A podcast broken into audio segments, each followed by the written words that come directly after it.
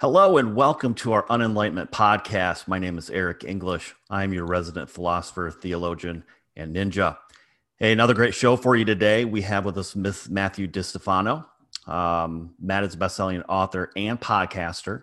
He is the author of the book Heretic and a contributor to the new book Before You Lose Your Mind: Deconstructing Bad Theology in the Church. Matt is also a columnist and fellow troublemaker on Patheos Progressive Christian. He is a co host of the Heretic Happy Hour podcast, and he is with us here today. Welcome, Matt. Yeah, thanks for having me. I love your setup there. You got the candles and everything, guitar in the background. It's looking, mm. it's looking nice, man. Thanks, thanks. So, hey, be, uh, before we get started and I start drilling you with a whole bunch of questions here, um, tell us a little bit about your uh, yourself. Like, how how did you find yourself in, in progressive Christianity? What what happened? Well, I don't even know if I am that. I I guess that's the uh, the moniker I fall into for Patheos because they have their different channels. Um, I mean, you know, I grew up evangelical and I was a questioner, so I think any questioner who is evangelical, I'm not going to say they all walk away from evangelicalism, but they'll probably walk away from the type of evangelicalism that we're talking about, like a a very rigid fundamentalist um, you have to affirm all these certain doctrines. Um, and I apologize if my dog is squeaking in the background. We got we got a new puppy here, which is really testing my my Buddhist practice. Um, but um, you know, I mean, you know, when you're a questioner, when you challenge things, when you're when you challenge LGBTQ or hell or inerrancy, um, you tend to find yourself in a different camp as time goes whether that's agnosticism or atheism or some sort of new age mysticism or progressive christianity people tend to fall in different areas. Um, and and I, I i don't know if i like the label progressive christian because i don't i don't know if i always am progressive politically and sometimes the two can be conflated. Um, although i am fairly liberal when it comes to a lot of issues. Um, but I mean, you know, I think when you when you challenge the status quo of whatever that status quo is, you you tend to break away from it. Um, and so it's been a long, windy journey, and um, it's been exciting though a bit daunting at times. Hmm. No, I would uh, I would agree. Um, so uh, uh then to say you are controversial might be and inaccuracy. Maybe um, I was thinking about this earlier today. Maybe a shock jock. Matt, are you the shock jock of Christianity? I hope not. I don't even know what that. What does that mean? uh, shock jock is just someone who um, is always shocking his audience with uh, new things. No, I mean, I think uh, first. Sorry, I guess I'm in my eye. Um, I mean, I, I think like shock jock trying to. It's like being contrarian for the sake of being contrarian and I, am not sure. trying to do that. I'm just asking like i try to ask tough questions and i and i i'm not trying to be clickbaity or anything. I just i think people do need to be challenged. I'm, I'm iconoclastic um, but I, I i feel like shock jock is more shtick and i'm i try to be real and open and vulnerable about where i'm at and what i'm thinking. Okay. Sure um, so I want to talk about something that um, is a little sensitive. Um, uh, back in April, um, you on Patheos, you came out uh, as being bisexual. Um, I'm curious what uh, the initial response you had from friends, family, uh, other uh, people who follow you. Uh, it's it's a mixed bag. I mean, for the most part, like people are understanding. People understand that sexuality is on a spectrum, and your sexuality doesn't have to do with who you're having sex with. So I've been married for like mm-hmm. 17 years to a woman, happily married, not changing anything about that. Um, like I just came out about something that is true to me, you know, true for me that I've always felt. Although you put language to it later in life, you know what I mean? Like. Mm-hmm you're always told these things are from Satan or you know you, this is a temptation and it's not really who you are and then you realize okay that's kind of BS and you, realize who you are. And, but it doesn't change. It doesn't change like your life in, in a like practical day to day level, except for the fact that you're being honest and open. Um, so some people, they don't want to hear that. They just want to paint the narrative of what that means. Bisexual equals um, you're sleeping around, um, you're cheating on your wife. You know, I've been accused of all these things from from people, you know, in our family, my wife's family, and they don't want to hear the fact that you could be happily married, monogamous, and be bisexual. Like it breaks their brain. Um, they don't want. They're like ostriches with their heads buried in the sand. They don't want to. They don't want to think that that anything other than hetero is is real. Like it, it's so. But for the most part, I mean, like, I mean, my the people that follow me, the people that read me. The, the haters and the trolls have kind of weeded themselves out through the years. You know, I've been doing this for like five or six years online and and writing for Patheos for like three or four years or something and so the, the haters and the trolls kind of have gone away and or they get brushed away really quick because I just don't have time for that. So the people that are around, like they support me. People have had some questions, which is great. People have had stupid questions, like people I've never met with, like, hey, are you having sex with other men right now? And it's like, I've never met you, bro. Like, that's a weird first question. Like, I thought when people would find out, they would ask questions about the psychology of it, you know, how yeah. it's been, like like the question you just asked. But a lot of people were really curious about what I do with my penis which I I found that to be a really strange leading off question for a stranger. But um, yeah. I mean, overall, it's been supportive. Most people have been supportive. My my parents have been supportive. Um, you know, my true friends have been. But there's there's been some hurt and harm, and um, led by fear and ignorance of of what bisexual might mean. Mm-hmm. And instead of educating themselves, they've decided to double down on their ignorance, which is which is hurtful when it's family. Yeah, yeah. How has the progressive crowd um, responded? Are they also most, mixed bag or? Yeah, I mean, for the most part, it's cool, but there, I mean, there is like bi erasure. So it's like you get into this almost like you're not really bi, you're just kind of confused. Um, mm. The one I've seen most is like gay people will be like, oh, but you're still not victimized like I have been. And it's like, mm. this isn't the victim Olympics. Like, we could, I mean, you could find the most victim oppressed people. And that's like that. It's like we get into a, um, a, um, kind of like a challenge on who's more victimized. it's like I'm right. not here to do that. Like I'm not. I I want gay people to walk down the street being gay, like holding hands, kissing each other if that's what they're doing. It's not what I do in public, but if you want to do that, fine. I wish society was such where we could have that and it's normal, and people don't go ugh. But me coming out by is not is not to like undermine the struggle that people before me have gone through. It's simply to say there's another voice out there who is saying let's continue to be done with heteronormative as like the ideal. And that's all I'm doing. So okay. there's been a few people like that. And it's like, well, you should have been around when I was coming out again. It's like, well, we could play that game all day long. Um, but what's the point? Like, how about we just stand in solidarity and say, yeah, I wish it wasn't like that. I'm sorry it was like that. That's crappy, you know? Well, and it kind of assumes that you came out just to be a victim.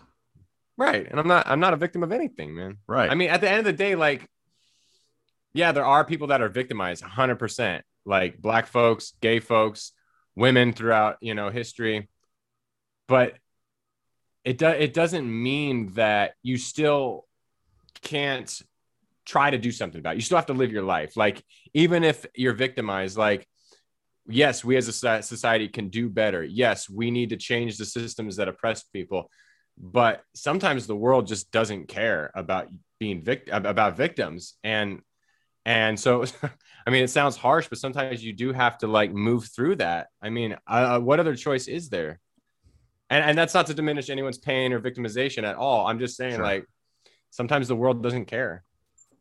So i'm part of uh, the rca uh, denomination uh, the reformed church in america and they're uh, heavily struggling with this right now as they have a lot of their churches um, in the the west and the east part of the country who are more accepting, and then uh, churches in the Midwest and South and stuff that are not as not as accepting, and so they're uh, struggling with their own identity, trying to figure out how they can be a church that doesn't harm people, but at the same time is what they believe is faithful to the gospel and and stuff like that. Do you think that it's even possible for the church unless they are um, completely um, like they don't view it as a sin or, or anything like that?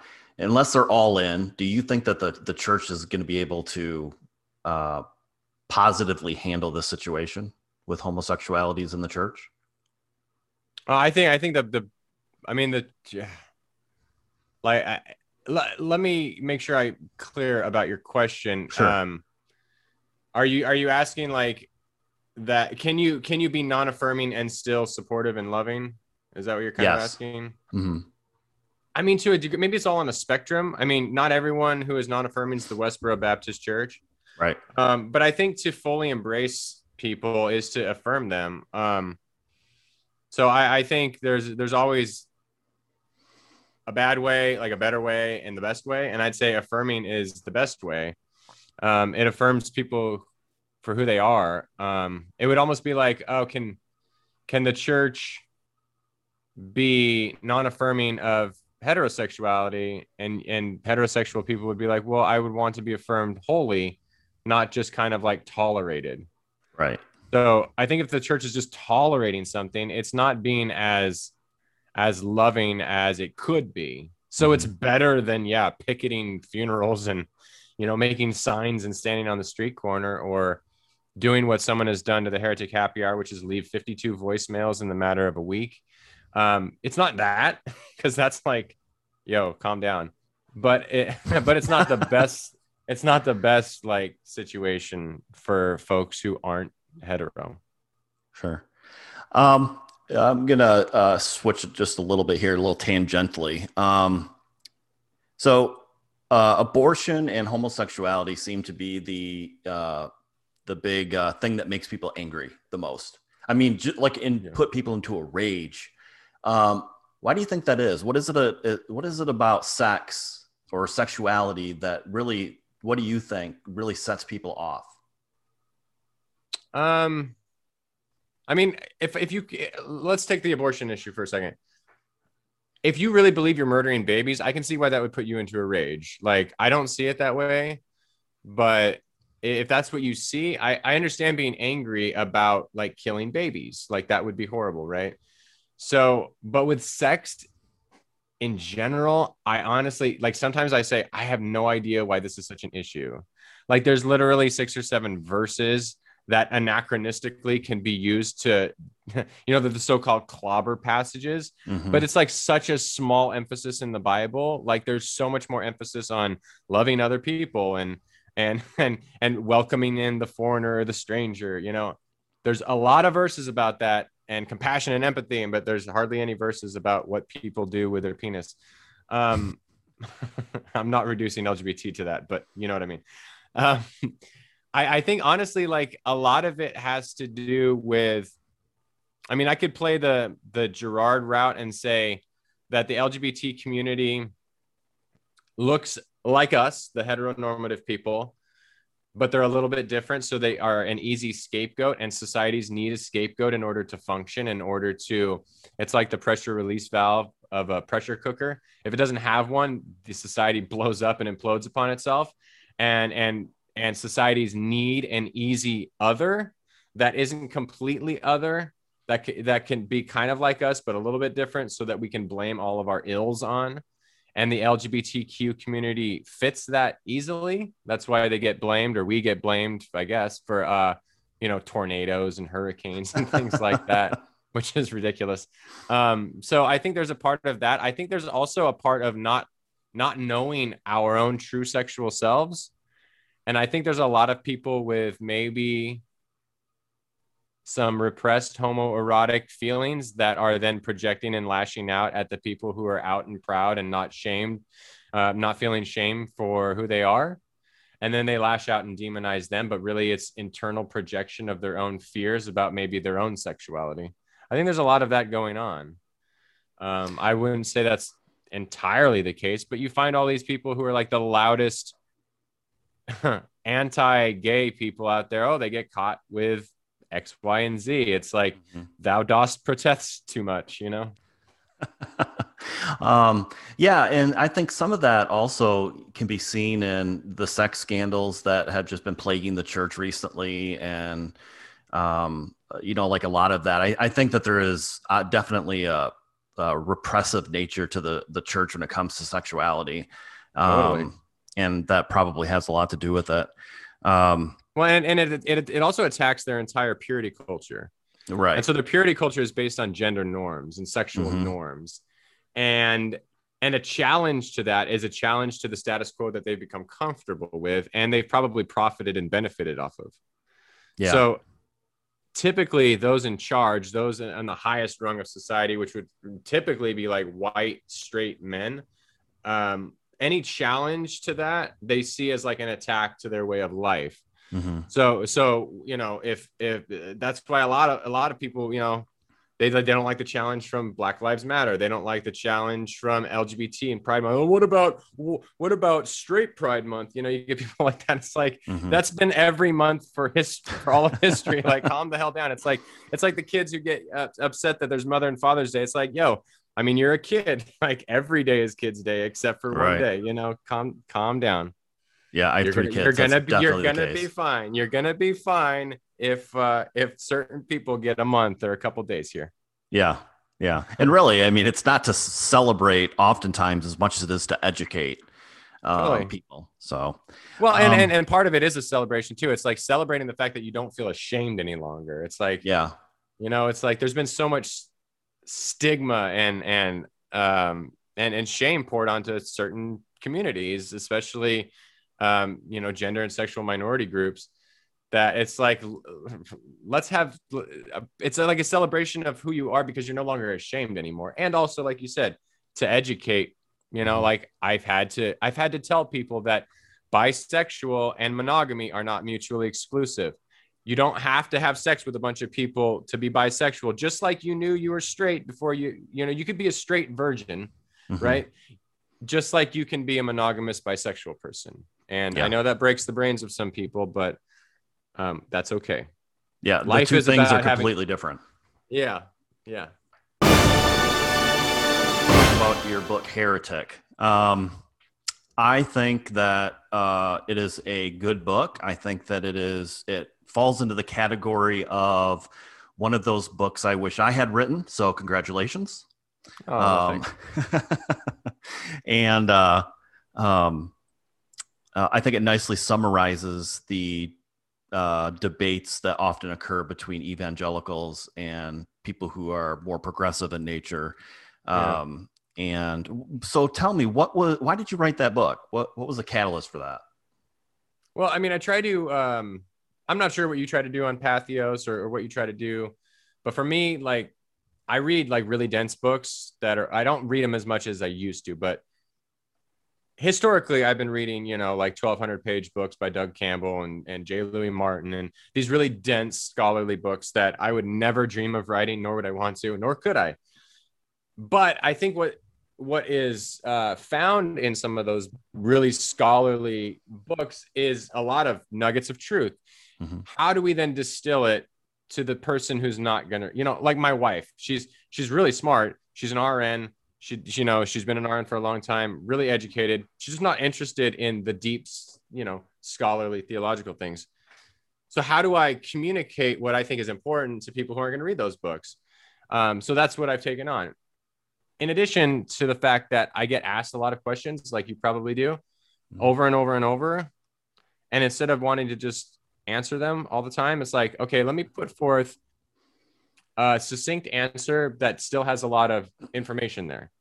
So, the question of LGBTQ, I've got a chapter on that. The question of hell or free will or the quote unquote end times. I have like a chapter on each of these. So it's 10 of evangelicals' common questions that I get asked either on Patheos or on the hotline of the Heretic Happy Hour, things like that. And um, I hope I did a decent job answering them, but there's an extensive bibliography if you want to go deeper. So it's one of those things where it's like, this is introductory material for people who are sincerely asking questions. And then there's the opportunity to dig deeper outside of my book. So it's kind of like a it's like a gateway drug from from hardcore evangelicalism to good scholarly stuff. Well, that's great. Uh, but one of the, uh, uh, you know, if you were to, I just see a lot of either comments or things I've read in uh, some of your books, uh, some of the articles that I've looked at. there is a this theme that of universalism that runs through a lot of your stuff. Um, sure. How did you become a universalist? What was the and maybe explain to us what what you mean by that. Well, even that has changed for me over the years. So, um, my first book, All Set Free, was a um, was published by Wipf and Stock in 2015. Was very heavily Christian Universalist, patristic Universalism. So the type of universalism argued by you know early church fathers like Origen and Clement of Alexandria and even Gregory of Nyssa, um, a very Jesus-centered, Christocentric universalism where Christ uh, reconciles the entire world. I I don't um, I don't know if I'm not there, and I don't know if I am there. So I do believe in a happy ending for all of humanity. How that works out I'm pretty agnostic about. Hmm. Um, so I, I do think that there is intrinsic value that all are made in the image and likeness of God, that all have the spark of the divine, whether Christian, Buddhist, Sikh, Muslim, agnostic, or otherwise. Um, and I do think there is a happy ending and a reconciliation of all things that Paul talks about. Um, but again, I don't know how it works out. I just believe that it does work out. Okay. And whether it's Christ centered, whether it's the Christ, the you know the, the Christian Universalist way, or whether it's something like the way of the Bodhisattva in in Zen Buddhism, where um, the the the role of that who is the, the one who is the Bodhisattva is to put off their enlightenment for the sake of all sentient beings, for the enlightenment of all, and that at, at the end you are kind of the last one to become enlightened by your own desire to aid those around you in becoming enlightened. So the the telos of all of that is the enlightenment of all, the reconciliation of all. Again, I don't care how it plays out. I just I just hope in a happy ending. Call it a fairy tale. I don't care. You know, Calvinists have accused me of believing in a fairy tale. I'd rather believe in a fairy tale than a than a tragedy. So you um you you incorporate a lot of uh, uh, Eastern and and various uh, religious um, I don't want to say ideologies, but just uh, yeah. perspectives. Sure. Uh, in your in your own faith. Um, sure. How, how does that how does that work? Very nicely. okay. no, I mean, look, I, I I think that I think that each faith tradition, when when you take a more mystical approach, when you take a more unitive approach, um, is all trying to say the same thing. And look, like Buddha came from his context, Jesus came from his context, Muhammad came from his context. But at the end of the day, I think they're all trying to kind of say the same thing. It's like mm-hmm. we're all describing the moon from our vantage point. And it might look different to you in uh, in in in Michigan it's going to look different to my friends in Ireland or, or in Europe. It's going to look different to the folks in Australia. But we all, when we point at it, we all say, oh, yeah, I recognize that. Looks different for me, but I recognize it. That's what I see the mystic traditions of the mystical tradition within each faith tradition as trying to do. So the Sufi, mm. the Mahayana Buddhist, the, uh, the Christian mystic like, like Richard Rohr and Teresa of Avila and Brother Lawrence. I think, I think those folks could get together and have conversations and kind of nod their head and go, oh, I disagree with this. I agree with this.